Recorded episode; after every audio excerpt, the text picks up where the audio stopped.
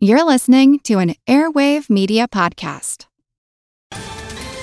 Ohio, ready for some quick mental health facts? Let's go. Nearly 2 million Ohioans live with a mental health condition. In the U.S., more than 50% of people will be diagnosed with a mental illness in their lifetime. Depression is a leading cause of disability worldwide. So, why are some of us still stigmatizing people living with a mental health condition when we know all of this? Let's listen to the facts and beat the stigma. Ohio, challenge what you know about mental health at beatthestigma.org. Have you ever wondered who the Mary was from Bloody Mary? If the Loch Ness Monster was real, or if Ouija boards actually worked?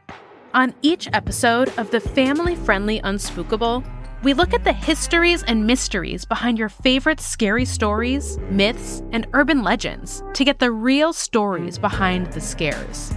Want to solve your next mystery? Find and follow Unspookable now wherever you get your podcasts. feel like who art Ed? Try to spice it. Who art it? Mr. Wood art Ed me. Yeah. Either way, it, it's ambiguous. It works on so many levels. I know. That's off to a great start. Welcome to Who Arted, where we explore visual arts in an audio medium. I'm your host, Kyle Wood. For this week's Fun Fact Friday, we're going to be talking about the famous Terracotta Army. In 1974, some farmers began digging a well. Before they struck water, they stumbled upon an amazing archaeological and artistic treasure the Terracotta Army. Qin Shi Huang, the first emperor of China, wanted an army to protect him in the afterlife. Artists constructed an estimated 8,000 life size terracotta statues of soldiers, horses, chariots, and bronze weapons. But what good would an army be to protect you if you're bored for eternity? So the burial complex actually also includes musicians to entertain the late emperor. These figures were created around 200 BCE, and they show incredible detail. While the variety of figures and unique faces has led to speculation that there may have been portraits of specific individuals, that actually seems unlikely. The production of so many statues over 2,000 years ago was incredibly labor intensive, but it appears to have been the result of a sort of assembly line process artisans would construct individual parts from a few molds and then they would mix and match the pieces to create unique combinations. It's some of the earliest evidence of modular design. While today we see the images of dusty terracotta in familiar earth tones, they were actually brightly painted. After firing the terracotta clay, artists covered the warrior statues with lacquer and then bright colored pigments to indicate their rank within the emperor's army. Perhaps the most effective bit to protect the late emperor, though, was the poisonous moat of liquid mercury in the complex.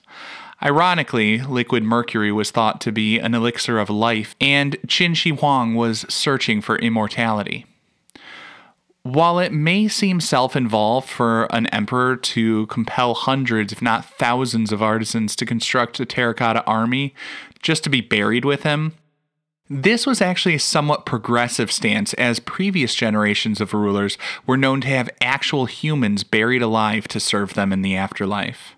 While archaeologists have been excavating the site in central China since its discovery in 1974, they still have yet to break the seal of Qin Shi Huang's actual tomb. To this day, nobody really knows what it looks like in there, although Sima Qian, a Han Dynasty historian, described palaces and scenic towers for a hundred officials, as well as many rare artifacts and treasures.